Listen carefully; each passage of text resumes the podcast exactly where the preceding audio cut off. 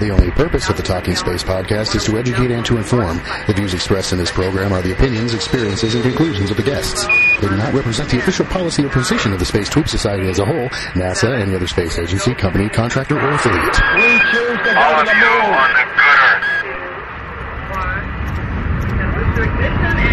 That's one small step for man, one giant leap for mankind.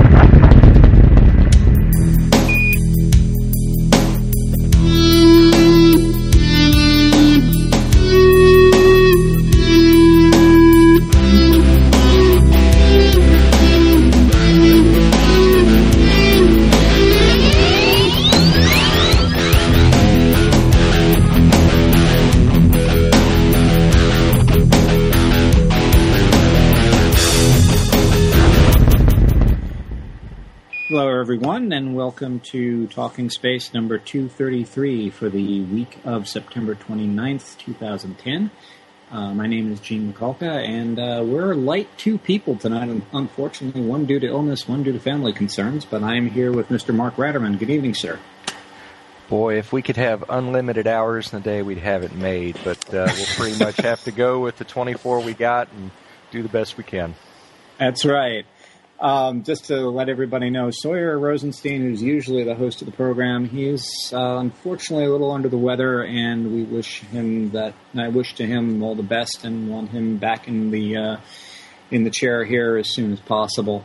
And Gina's got some family concerns going on right now, so uh, she will go ahead and take care of those, and uh, she'll be back with us next week. Anyway, we've got one heck of a show opened up up for you tonight. Um, Mark, you had a very interesting experience last Monday, and you really got to tell us all about it. About it. Um, you were at the uh, the rollout for uh, STS 133 back on September 20th, correct? Sure enough, actually, a couple of events there. Uh, the 20th was the rollout that evening, and NASA scheduled it at 8 o'clock. And they picked that family friendly time because as they uh, near the end of the program, they wanted the families of the NASA employees and contractors to have the chance to come see it roll out. Because usually it's around the the midnight hour. It's in the wee hours of the the night that it comes out, and so just before sunset, I think the first movement was uh, I want to say 723. I know that I noticed it from the press site where I was at, looking across the way to the VAB. Uh, I saw a movement a little bit after that where I realized that it was inching its way out, and uh, it was a great time. There were hundreds, hundreds of uh, the NASA family that were there to see it, and uh, you know I, I envy them the the uh, the great uh, viewing location that they had because they were uh, right across the street from the crawler way, and uh, but you know I can think of no no better benefit of a job than than being able to see something like that. And so anyway, yes, I was there and, and saw the shuttle roll out, my very first rollout, and uh, was quite a it was quite a time. It surprised me not to see the shuttle stack on the mobile launch platform and on the crawler and on its way, but to see how slowly it moved. Uh, the excitement was knowing where it was headed and the mission that would be coming with launch on November 1st. Uh, that's the excitement, but the excitement too, seeing it there in, you know, uh, heavy metal, you know. it, it really was there. It really is real, and it goes really slow. also got to interview uh, one of the NASA uh, flow control. Uh, boy, that's the wrong term. Help me out, Gene. NASA, the uh, uh, NASA flow director, I believe. Flow director. Thank you, Yes. Stephanie Stilson, and uh, we've got some clips on that that we're going to play. But um, it was interesting to see that after an hour, and they had it lit up with some super bright floodlights. And uh, with me not being a photographer, you know, I'll apologize in advance if anybody saw the one photo that I put out on Twitter. That was with a point and shoot. I did the best I could, but uh, man, it was brightly lit, and the pros took some outstanding shots. Take a look at uh, mediaarchive.ksc.nasa.gov and you can see all the pictures that you would love to see. Indeed, and I thought it was really, really a, a neat, uh, neat thing to do um, on NASA's part to go ahead and, and schedule this rollout a little earlier than normal because of the fact that uh, uh, you have a whole bunch of folks that want to go ahead and share this moment with their families. Uh, this that kind of was a, a neat uh, neat thing to do and, and a, a, real classy thing to do on, on, on NASA's part. So um, you spent some time with with uh, with Ms. Stilson. Um, you want to go ahead and talk about about that a little bit, and then uh, uh, play your your time with uh, with her and the questions that were asked and so on. But first off, what was the mood before we even go on to that? What was the mood over there? Was it was it sort of a what kind of atmosphere was it over there? Um, well, the the people that I was around, which is some of the press that have been there, uh, you know, a number of times for for events like this, mm-hmm. um, you know, they were they were ready. They weren't going to miss this. They definitely weren't going to miss anything but it was relaxed, and that's I think due to the fact that uh, they've been there, done that, got the T-shirt, but certainly not with the next to the last scheduled shuttle mission. Now, go ahead. Yeah, no, go ahead, sir. Uh, just a little bit about Stephanie Stilson. Um, she's the NASA flow director, like we said. And her her ship is Discovery, and she's been on the job for ten years. Uh, she's responsible for integrating, scheduling, and conducting the processing operations for Discovery. She started in December of 2000. Uh, she's got quite a team that's part of that operation, and I think I got some questions that will shed a little light on the quality of the the NASA workforce. She's done an, incredible amount of uh, of different things. She's been an experiment engineer. She worked on procedures to check out Space Lab. This is from 97 to 99. She worked on uh, the ESA's electromagnetic containerless processing facility on the Microgravity Science Laboratory 1 and MSL 2. She worked on some experiments for JPL, a U.S. microgravity payload, and a uh, agency of, of the, the Japanese Space Agency, an experiment that worked on vestibular function. In other words, your your balance, your sense of, of movement. Um, she worked as a test engineer for the International Space Station, electrical power and distribution systems. She's a really sharp lady, and uh, it, I guess that's what you have to be as somebody that's sharp in a lot of different things, a lot of experience to do the job that she does. So, how about we play uh, some of those clips from talking to her because the um, the rollout is the culmination of a lot of things that have, have brought it to that point where she's ready to go to the pad. And uh, let's go ahead and, and run that. I'm here with Stephanie Stilson, the flow director. Yes. for Discovery. And I've learned quite a bit just in the last uh, few months about how complex uh, this business is. And one of the questions I've got is since you started working in the job that you have, has the job become uh, more or less complex? Has it become easier, or just do the do the things that have your your focus change over time? Right, right. Uh, for me, my job probably feels a little easier just because I've been doing it since 2000, so I'm more comfortable with, with what I'm doing. Now, from a vehicle processing perspective, it's become more complex, especially since we had the accident. We had new modifications and things that were done differently, and new testing that we do every time, and inspections and things like that. So, from a vehicle perspective, um, it's, it's gotten a little more difficult, but then again, um, we've been doing it for a while since return to flight, so uh, I feel we've pretty much got that down pat too we uh, interviewed Dr. Tom Jones from earlier in the shuttle program, and I believe it was him that described the shuttles as pristine is that an assessment that you would agree with? Pristine. No, I would not, because the orbiters themselves have been through a lot. They've flown a long time. Um, if you look at the outside, the, the, the, white isn't real gleaming white anymore. I think that's a kind of something that surprises folks when they finally get a chance to see it up close. So, pristine would not be a word that I would use, but I don't know that it needs to be pristine. Um, I definitely think that it's a very capable vehicle. I think that it's operating very well. Um, and I think that uh, its usefulness is still there. So we're looking forward to a very successful mission of proving that one more time. Member of our team, Gene Mikulka, he he had a question that he passed on to me today.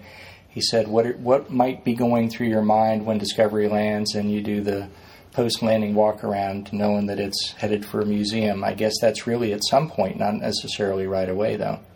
Right, and that's that's going to be a, hard time for me. Definitely, I'm I'm not really facing the reality of this being the last rollout tonight, even though I know it is. I've tried not to really focus on that too much but yes, after after our final mission and, and, landing, it'll become a little more emotional for me. I'm sure. I am working on the plans for transition and retirement, which is what will get Discovery into a position that it can be ferried to its display site. So we have a lot of work to do for that. So I've been focusing on on the planning for that now, in addition to the work we're doing to, to get ready for this this flight. Um, so I'll have plenty of work to keep me busy and keep that off my mind. I think the emotional, the hardest emotional point would be when we leave it at the display site um, because at that point it, it, will really hit home that, that Discovery is no longer going to be here with us at Kennedy Space Center. I kind of like the idea of having a, uh, whether it be an aircraft or a spacecraft or even cars, but having something that you know has run and has has done its intended job, and you can still look at it and see it not as a mock-up, but as the real, the real McCoy. Absolutely, and we're really doing our best to keep the vehicle as flight-like as we can for the public, so they can see it that way. Now, there's some things that we have to do to make it safe because there are hazardous commodities on the orbiters, and we don't want any way to jeopardize public safety. So we have to go in and do a lot of flushing of systems and cutting out of tanks and lines and things like that. But that's all internal, so you really wouldn't see that anyway. Um, but we want to keep it as genuine as we can. So way off in the future, if anybody wants to go snoop around around, you know, and see how an orbiter was built. We want it to look like it did when it flew. So that's our plan. It's amazing how quick you lose the details from the experience that you have day to day. Sure. One last question. I'm curious with um, with the things on people's minds that, that work on the shuttle for the past year, the the announcement by the president that uh, that the program was definitely coming to an end. Mm. Um, are there are there parts of your job and parts of things that are on your mind that relate to morale to to keep morale up, or does the workforce just end up in a in a positive state on their own? Um, a little bit of both. It's definitely on my mind. It's definitely something that I focus on, which is is something new for me because I've never been through the end of a program of this size. So, um, and mostly a lot of my best friends work for the contractor, and so I get to to know what they're going through by talking to them and how they feel with that. Um, so there's there's a couple aspects. Of course, I, am concerned about the workforce in the sense of, of how they're handling it personally. Secondly, is how they're handling things at work and the safety of the vehicle and, and the things that we do here.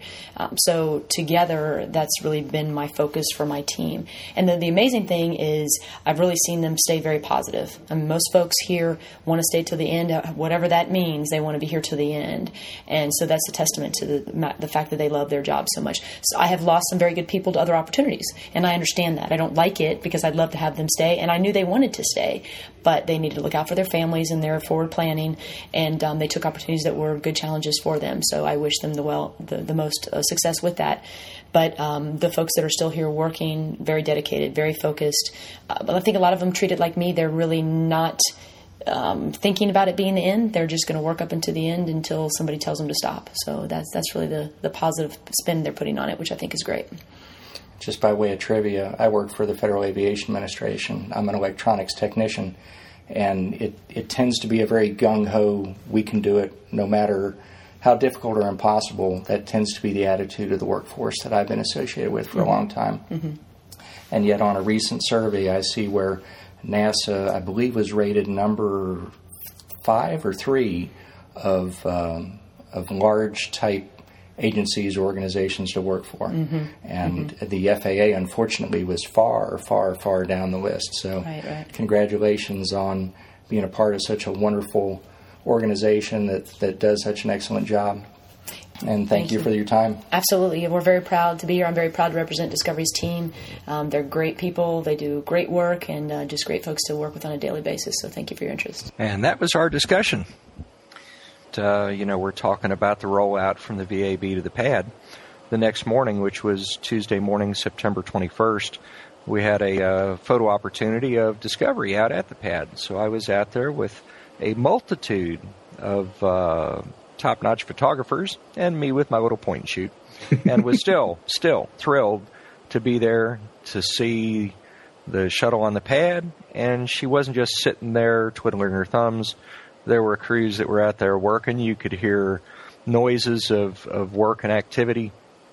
And uh, it was it was quite a uh, quite an event. And I think I know. By the way, I know who actually owns the uh, ground that Pad 39A sits on. Oh, do tell. Besides, I, I thought everybody that listening to this sort of sort of did actually. Any, any excuse me, any uh, U.S. taxpayer did. Sure, you you would naturally think the taxpayers of the United States. Right. No, uh, uh it's the mosquitoes. Let me tell you, That's very true. it's the mosquitoes. I uh, I got I got yeah I'm a, I okay here I've said this before I'm a Florida boy all my life. I know Florida. I know mosquitoes. I know coastal areas. That's why I live inland. But um, doggone if I didn't get out of the vehicle and stand there and one of the media escorts looking out for us all the time bless them uh, said, You got mosquitoes all over you. You better put some spray on if you don't have it already. And I looked, and there was about three on the upper part of my chest, and two or three more circling for a spot on my hand. And holy cow.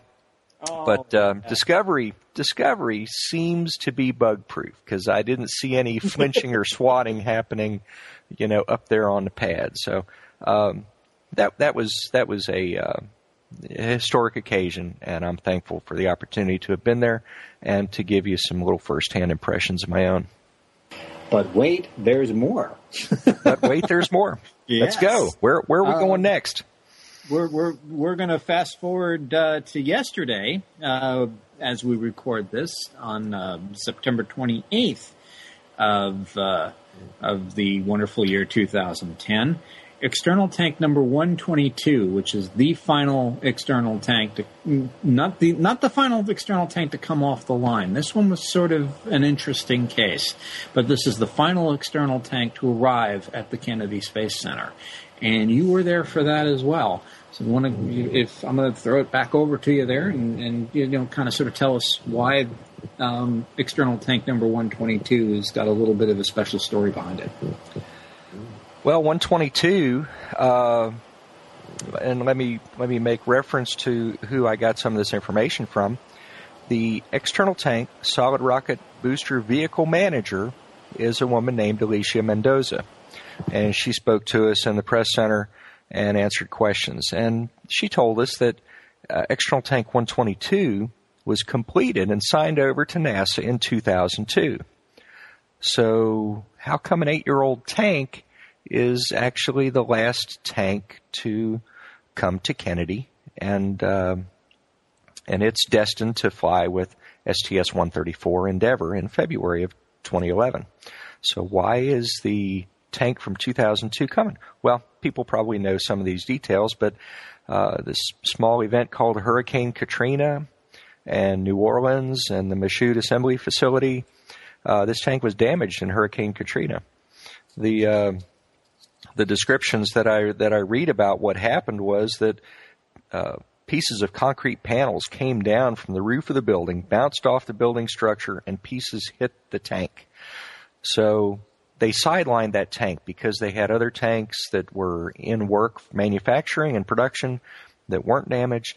And basically, what the Michoud folks did was was take 122, set it to the side, evaluate it, determine that uh, within a few, I think three weeks after the hurricane, they did some inspections, and they said the tank had damage, but it was repairable. They came up with a plan for it. Um, it, in fact, I even see a, a comment that not even a contour of the tank was changed. So they had foam damage. They had some concerns about the um, the umbilicals and and water that uh, that got in some areas, but it was determined that it didn't penetrate past seals.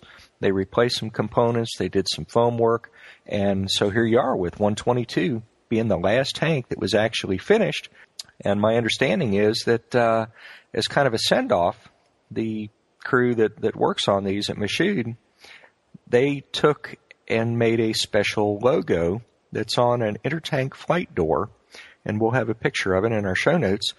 But it was a hand painted logo, and it shows the space shuttle uh, you know, in flight and the swirl of a hurricane in the kind of the background of it. And uh, and Alicia Mendoza said that this was the first time that the intertank flight door had had this kind of a hand painted logo on it. And um, uh, I I think it's extraordinary. Again, it's a historic event, and it's part of the impossibility of how things happen with NASA. That you know they take adversity. Life gives you lemons, you make lemonade, and they got a tank that's going to fly and gives us one more mission potentially, depending on some events in Washington D.C. Uh, tonight as we speak, hopefully the 29th of September. It's interesting that when the tank was damaged, the Michoud assembly facility was actually backlogged with tanks that they had in production. And so that's how it ended up being set off to the side. It was up to spec for return to flight, and they've done some additional modifications. I think there may be some s- small differences between it and 138, but the uh, Alicia Mendoza that I was talking to, the vehicle manager, she said that. Um, let me find my little note here. She said she was fully confident in ET 122 and the repairs that were made. So it's ready to go. Uh, she commented about some foam repairs that were made. That the tank looked different because one of the uh, one of the folks that was there asked her, "Well, what's your first impression when it came off the Pegasus barge at the turning base and then uh, was ready to roll over to the VAB?" And she said, "The thing that strikes you first is it looks different. The most striking thing is that." Um, compared to the other tanks that, that they've seen so many times is the color. She said it's a very burnt orange and a dark orange. It's normally a very light orange when it comes to KSC, and that the uh, foam actually oxidizes and changes to the nice, pretty orange color that we typically see out on the pad. Well, this tank already has that pretty orange color as it came off the barge. And in describing the foam damage that it had from Hurricane Katrina, she said really it was less damage than with the uh, shuttle that was out at the pad where the main tank was damaged by hail a few years ago. So it was actually less damage than the, the work that had to be done on that tank. Wow. A couple of, couple of bigger areas, but nothing really significant about it. A couple more notes from uh, from that discussion. Uh, her job is to keep hardware on time to arrive at KSC. You know, she's responsible for, for the integration overall of the tank, the SRBs. So she's talking to folks in Utah with ATK. She's talking to Lockheed Martin at Michoud. She's talking to elements of NASA at the Marshall Space Flight Center. And uh, she gets it all together, and her responsibility for processing goes to meeting all the milestones that you can imagine with that process through launch. So she's not done yet. She's still got uh, this ET 122 and the the other the other vehicles to be responsible for. She said that she's very focused on her job. She's uh, she's not really thinking about it, and uh, it, it's the same comment that we've that we've heard, and, and it's I think classic for the NASA and the contractors is that uh, they're going to stay with it till the end, and uh, my hats off to them. This this kind of says a little bit too. She said she's excited that it's the last tank, but it really brings home the, real, the reality that it is the last tank that they're going to receive at KSC. Yeah, Right. I was I was waiting for something like that. Actually. I, I thought about the Pegasus barge. I took some pictures of it sitting there empty after the tank had rolled off. And uh, actually, yesterday, because of weather concerns and another event that was supposed to happen first, and the external tank roll off the barge was supposed to happen second, they had to bring the they had to move the, the tank roll off ahead of schedule to beat the weather. And it's a good thing they did because probably within less than two hours, the bottom fell out of the sky, and uh, it you know it they're they're smart about uh, about weather and when they can do stuff. But um, I was at the other event, so I missed seeing it, you know, roll off and being tugged over to the VAB. But uh, we got some pictures of it, and I think they're pretty impressive. Um, that plaque, I'm looking at it right now on the access door. Is that going to stay on the external tank, or is that going to be removed and put into some sort of museum somewhere, or or uh, or Nope. will it? Will that? Will that lovely piece of artwork just basically get burned up over the Indian Ocean? That that one of a kind artwork is going where I don't imagine too many other pieces of art have gone before. It's going to space. Okay, so Going to it's, space. Okay, so it's it, its destiny then is to also we will probably lose it over the Indian Ocean, unfortunately. But uh, uh, we will definitely get that piece of artwork up there because it's it's real. I'm looking at it right now. It's really pretty. Um, again, Mark, beautiful stuff. yeah, we need to. Uh, of course, Sawyer will hear this, but uh, you know he he loves Endeavour, and Endeavour's going to have to do some working out and get buff because that tank's got a nice tan already. don't, don't want to get upstaged by your external tank when you're out there on the pad, you know. uh, you know, in, in Sawyer's defense, and in mine too. Endeavour, I, I have a little bit of a a little bit of a relationship when when Endeavour. I saw her being constructed when she was over in Palmdale back in the '90s, and uh, uh, I, I remember seeing her just simply as an airframe, and that was really about it. So um, I'm sure Endeavour is going to be up to the up to the task and will perform her last mission in uh, in smashing fashion. Uh, she's got a very special mission too, as we discussed in the previous episode as well. So, um, Well, we just- had also, go ahead, sir. I, I was just going to say, you want to want to leave a little teaser here about what we're going to talk about next week because there's really more to to what I experienced uh, yesterday at the Cape. But uh, I don't want to let the cat very- out of the bag totally. That's very true, Mark. If you want to just go ahead and, and kind of leave a little hint as far as what you were doing right after the uh, uh, the uh, external tank arrival, please Yeah, do. Because we, we will definitely be talking about this because um, it, it's it's it's well deserved. Yeah, I missed the tank event, but uh, ARF. ARF. oh, that's right. That's an acronym. I'll translate it. ARF stands for Assembly and Refurbishment Facility. It's where the SRBs, when they come to the Cape from uh, Utah, our work is completed to prepare them for uh, assembly and to prepare them for flight. And uh, the ARF is something that we're going to talk about next time.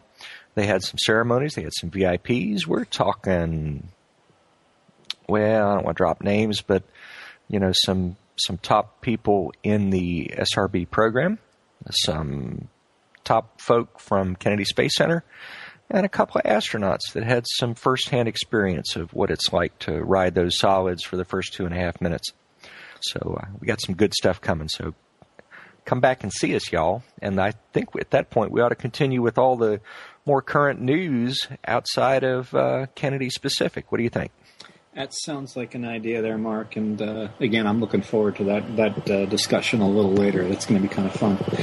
Um, we uh, we had a change of command over at the uh, International Space Station this week. Uh, Expedition 24 has uh, arrived. She came that that flight uh, uh, came back home on September 25th, if I'm not mistaken. She was a little day late, uh, carrying uh, uh, Tracy Caldwell Dyson, uh, Mikhail. Uh, oh boy, I'm going to maul these. I'm going to maul these last names. Mikhail Kornienko. Thank you. And uh, and and I'll I'll let you take the Russian names, Mark. I'm Ah. gonna maul them. It's a shame for for a good for for, for somebody of Polish descent to say that he can't say Russian names. Right. Need more practice. I think we'll probably Yes, get that in exactly. years to come, though. You know, exactly. Um, so, um, so anyway, uh, Expedition 20, 24 landed a, little, a day late, but uh, they landed uh, in the uh, uh, the Kazakhstan desert uh, Saturday, Saturday, September 25th. Um, and all's well that ends well for Expedition 24 and Expedition 25 with Doug Wheelock at the helm is currently in work. Currently in work. Um, why was Mark? Why was the the, the, the their uh, delay with uh, uh, the uh, uh, separation of uh, the Soyuz from the ISS? I'm just curious. Well, it, it, this is something we've heard about, but it's something that just just a little further discussion on it. It was a day late because of a hatch sensor problem. And from a, a NASA newsletter here, I see that the problem prevented hooks on the Poisk side of the docking mechanism from opening. Now, they reached the point where they said, okay, we're going to have to wave off undocking for 24 hours, look into this, and see what we can do. And give the engineers credit, they came up with a solution. But um, you know, working with electronics and working with systems that you have interlocks, you have things that are there for two reasons: to keep you safe and to keep the equipment safe. Now, I certainly don't know even the the, the tip of the iceberg. I couldn't even describe you know their uh, their their hatch and docking mechanisms, but apparently they installed a series of jumper cables to bypass the sensor, and when they did, the following day when they undocked, the the Poisk module hooks retracted. But um, you know, I guess that's a good solution to a problem, but it kind of scares me to have to do uh, that that kind of thing. Now, I did see later that uh, they saw the, the, the jam was due to um, something in or near the mechanism that was stopping it from working. Oh, a loose piece of gear near the hatch. So perhaps that's all it was, and they just missed it, and there was no no way around it. I'm glad they had a successful undocking, and for for sure, glad they had a good landing. What implications do you think this is going to have for the future? I mean, is this uh, this isn't the first time this has happened? I understand, um, where they've had an issue like this, and does this kind of throw, um, you know, for lack of a better phrase, does this throw an ugly light at the Soyuz a little bit in saying, uh, guys, maybe we ought to ought to kind of look at what's going on here because again, they're going to be in the driver's seat for at least another three, four, four, five years. That's true. And, uh, you know, you look at Soyuz and you say, well, it's a mature spacecraft, but it, it still has things that can go wrong. And, uh, it kind of concerns me, but it's the, it's the only game in town once we get past 2011. There will be no more shuttle. There are no more tanks. And, uh, I read it. This is just a side note that to throw in that, uh, isn't in our notes for tonight but I read an article that said that the Soyuz spacecraft is going to have be upgraded and it'll increase their payload by 70 kilograms. And the upgrade, if you hadn't heard about this, it replaces the onboard command and control systems with a new digital command and control system. So they get an extra 70 kilograms of, uh, of payload capability by replacing what they describe as a Argon analog system that has been used for more than 30 years. I'm sorry, when I hear the word analog and being replaced with a digital command and control system, it's almost like they have gone from uh, cassette tape, eight track days right. to, to an iPod. Uh, right. I mean, we're we're we're not talking one generation of, of technology. We're talking multiple multiple generations of of upgrades that um, they just now made. So we'll see how that goes. That's going to be in a new Soyuz TMA 01 Mike TMA 01M. It's going to replace the Soyuz TMA that have been used up until now, and. Um, what I'm missing here is when they're going to first use that. It's sometime in 2011. I'm losing the date, but we'll find uh, we'll find more discussion on that as we get closer. Sounds good. Um, I, I, wonder too, though, is this something that uh, uh, maybe NASA had a hand in and requested that they do, or was this something that they just saw as a necessary upgrade? Um, again, I mean, the Soyuz has been around since what? Shoot, since 1967, really. Um, so I'm, I'm kind of wondering if this is something that uh, NASA was asking for, or was this something that uh, you know uh, the Russian Space Agency said, "Yeah, let's fix this thing."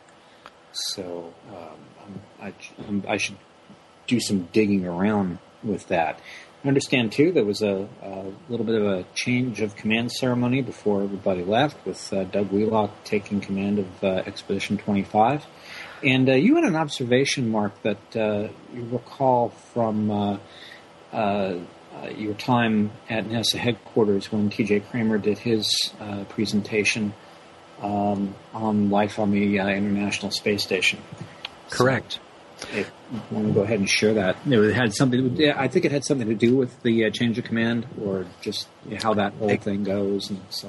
Yeah, exactly. Uh, T.J. Creamer, who was also Army, go Army. And by the Yeah. way, Doug Doug Wheelock, I read, is the first active duty Army officer to be in command of the ISS. So That's very uh, true. Spreading the glory around. That's that's a that's a you know good good mark for all of us. Um, anyway, back to T.J. Creamer at the tweet up in end of July at, at NASA headquarters. He made the statement that crew departure is an emotional moment. He said, "You've been working with people for an extended period of time, and you really have some bonds from working together for that long." He said that um, once you close the hatch, it leaves three people on board and he he related it as being almost a a kind of a rite of passage. He said, "You own the station, and you are responsible for doing everything." He said it's a bit of a confidence builder too, because you become the senior folks when the new crew comes up. And uh, by the way, here where I was talking about the uh, digital command and control system on the Soyuz, that's going to be on the Soyuz that launches October eighth. So. Huh. So there's, uh, you know, going backwards to, to come back to TJ Creamer. Um, you know, when you think about it, there's six of you, and now there's three. The house has gotten a lot emptier all of a sudden. And, um, you know, I can't help but think that if anything goes wrong, that uh, you get your name tagged to it like, well, you, why did you break the ISS? We left it in perfectly good shape. How could you do this? So uh, I hope Doug Wheelock and the rest of the crew has a uh, smooth couple weeks until their uh, crew goes back up to full strength with six. There's some other sort of ISS related news um, running around. Uh, last week, um, there there was a delay. I believe the European Space Agency had announced that uh, there was going to be a slight delay with uh, their second ATV. Correct, if I'm not mistaken. Yeah, and I've um, I've lost the details on that. Can you fill me in, and maybe I can find a little tidbit to add in a second? Yeah, I'm I'm I'm looking at the article now. This was um, a uh, Space News article dated uh, 21 September 2010. Um, I believe the delay uh, was a, a, range conflict uh, between a commercial and, and some commercial and government contractors that uh, uh, that use the same same booster, the same vehicle. And uh, so the ATV is just simply just going to have to wait its turn. It's not a technical issue, uh, but I'm kind of wondering: is this sort of like the wave of the future? You know, when you when you've got some got a cargo waiting for the ISS, is this something that's that's just going to say, well, you're going to have to wait your turn in line, and uh, uh, that'll be that. So I'm kind of wondering if that's going to going to have any uh, any implications down the road. Yeah, and it, it kind of brings to mind something we're going to be talking about here in a minute that just how complex the whole business of spaceflight is. As much as you'd like it to be, okay, we've got the machine built, the pad's clear, let's put it on the pad and launch it. There's there's so many complications. You got to have clearances from other spacecraft that are docked at the ISS. You've got to have the the whole launch and and those uh, parts of the orbital mechanics, everything work out right, and uh, delays. Speaking of which, um, and I know, oh boy, I can already see the letters coming now. Um, uh, SpaceX announced uh, this past week that there is going to be a delay with uh, the Dragon test flight. Uh, they didn't exactly go into a lot of details. We understand, you know, can understand why. Um, but I believe their next target date for launch, and I believe that was just announced just today, is November 8th. Um, that's also predicated on the fact that uh, that STS-133 uh, leaves the range uh, on time on November 1st.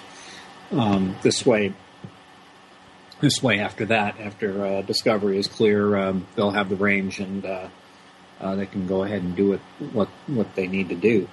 Um, to uh, uh, specify again, you know, I, I don't know what, what the deal is, but uh, once more, this is a development vehicle, and a lot hinges on Dragon working. So I'm I'm guessing they want to make sure that they've got all their you know their T's crossed and their I's dotted, and uh, you know I can't blame them for wanting to take the time to make sure things are good because they want to go ahead and. Uh, uh, give NASA uh, feel some semblance of confidence that uh, uh, they can you know, launch on a, on a regular basis. So, uh, you know, again, it's something we're looking forward to. I mean, Dragon's Dragon's definitely the wave of the future, going to be the wave of the future. Um, and this is the first commercial endeavor that is actually ready to go.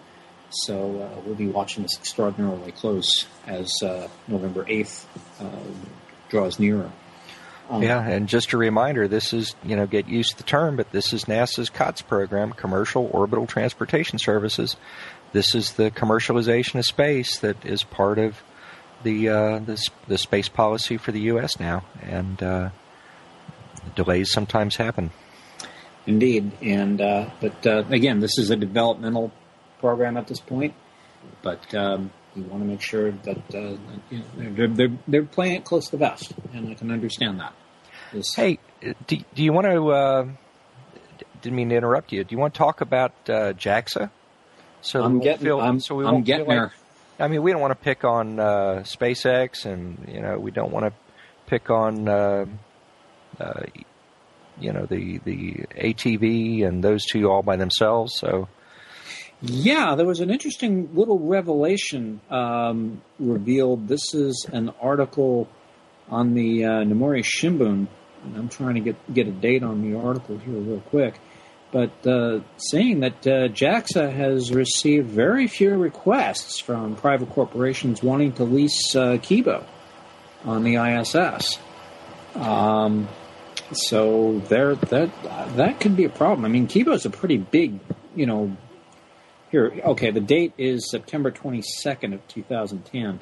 right, And again, this is from uh, the uh, Yomiuri Shimbun. Um, it's talking about, um, um, just reading here, they're talking about uh, corporations can pay 5.5 million yen per hour to have astronauts from Japan, the United States, or other countries carry out scientific experiments on Kibo. But since you know, there hasn't been a lot of people banging on the doors to, to go ahead and, and have a an experiment rack uh, fly to uh, fly to Kibo, um, you know, it kind of makes one wonder what uh, what's going on there. And they're saying that astronauts are kind of idle. Um, so I believe Opportunity back on Mars had something had an interesting find. yeah, we've, we've talked about uh, the uh, MRO, the Mars Reconnaissance Orbiter, before, where it's had some glitches that uh, essentially put it in a shutdown reboot. They refer to it as a safe mode, a kind of a, a sleep state for the spacecraft. And uh, I don't think they know what happened, but uh, it's the fifth time in two years that it's experienced computer problems. And uh, I read where in August of 09 it went into a safe mode snooze that lasted until December, and I'd kind of forgotten that time frame, how Yeah. extensive that was. But this time, uh, I think the the safe mode uh, kicked in on the 15th, and uh, oh, when did it come back up? Was it the I want to say the 20th? I'm not sure if I got that right, but here on the 21st, the article says it's resumed its study. So I think MROs has shown its age. yeah, yeah. That's all. Man, Mhm. it has it has sent some phenomenal images of Mars, hasn't it? Oh, good lord, yeah, and we'll continue to do so. Um, I'm trying to remember exactly how long uh, the MRO mission was supposed to be, and uh, I don't know when you know it's up for renewal, but they're probably going to go ahead and renew it. It would be kind of foolish to go ahead and shut off the NASA. I read on NASA's page that it completed its primary science phase of operations in November of 2008. Uh, it's been at Mars since 2006, so it's put in over two years uh, for the primary science mission, and it continues to observe to date here in 2010. Speaking of the little engine that could, Yeah, yeah. um, little opportunity found a little bit of a, an interesting surprise in its travels, didn't it? This past week. Yeah, I stumbled across this via Twitter and uh, and somebody that was commenting about the um, the meteorites on Mars and uh, having a uh, interest in meteorites due to one of our recent shows. I thought, well, what's this all about? And lo and behold, on a blog called The Road to Endeavour, it's actually road to endeavor.wordpress.com, there's an interesting collection of meteorites that Oppie has found in its uh, travels. And the blog that I'm referring to is is dedicated to Oppie heading from Victoria Crater to a much larger, much more epic crater referred to as Endeavour. So uh, the the pictures are quite interesting, and they've been enhanced and worked on by the author, and uh, it's it's it's fascinating to see something like that on another planet, isn't it? It is. You know, I, I saw the pictures you were talking about, Mark, and and what's really interesting, if you take a look at the the, the, the photographs, and, and, we should go ahead and provide a link um, to that uh, to that blog page. Um, if you take a look at the the photograph that Opportunity provided, it is really pristine. I mean, it is gorgeous.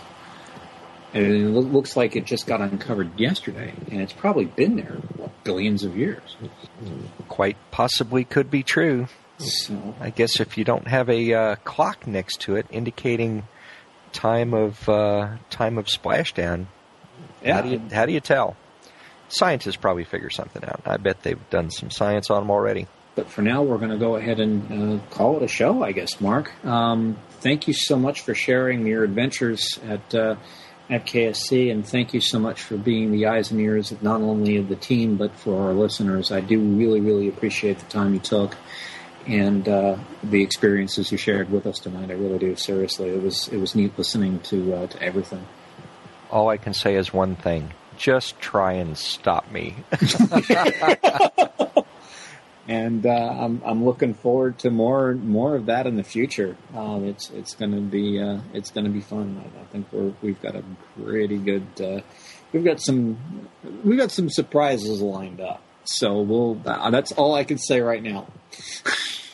so uh, so stay tuned. Again, uh, thank you once more for uh, putting up with us again and listening to us again this week. Um, again, Sawyer, if you're listening, uh, God bless. I hope you you get well soon and uh, and are able to join the team again. We miss you here, buddy. And um, Gina, again, hope hope things went well tonight, and uh, we will see you next week. And everybody, again, thank you for listening. To, thank you for listening.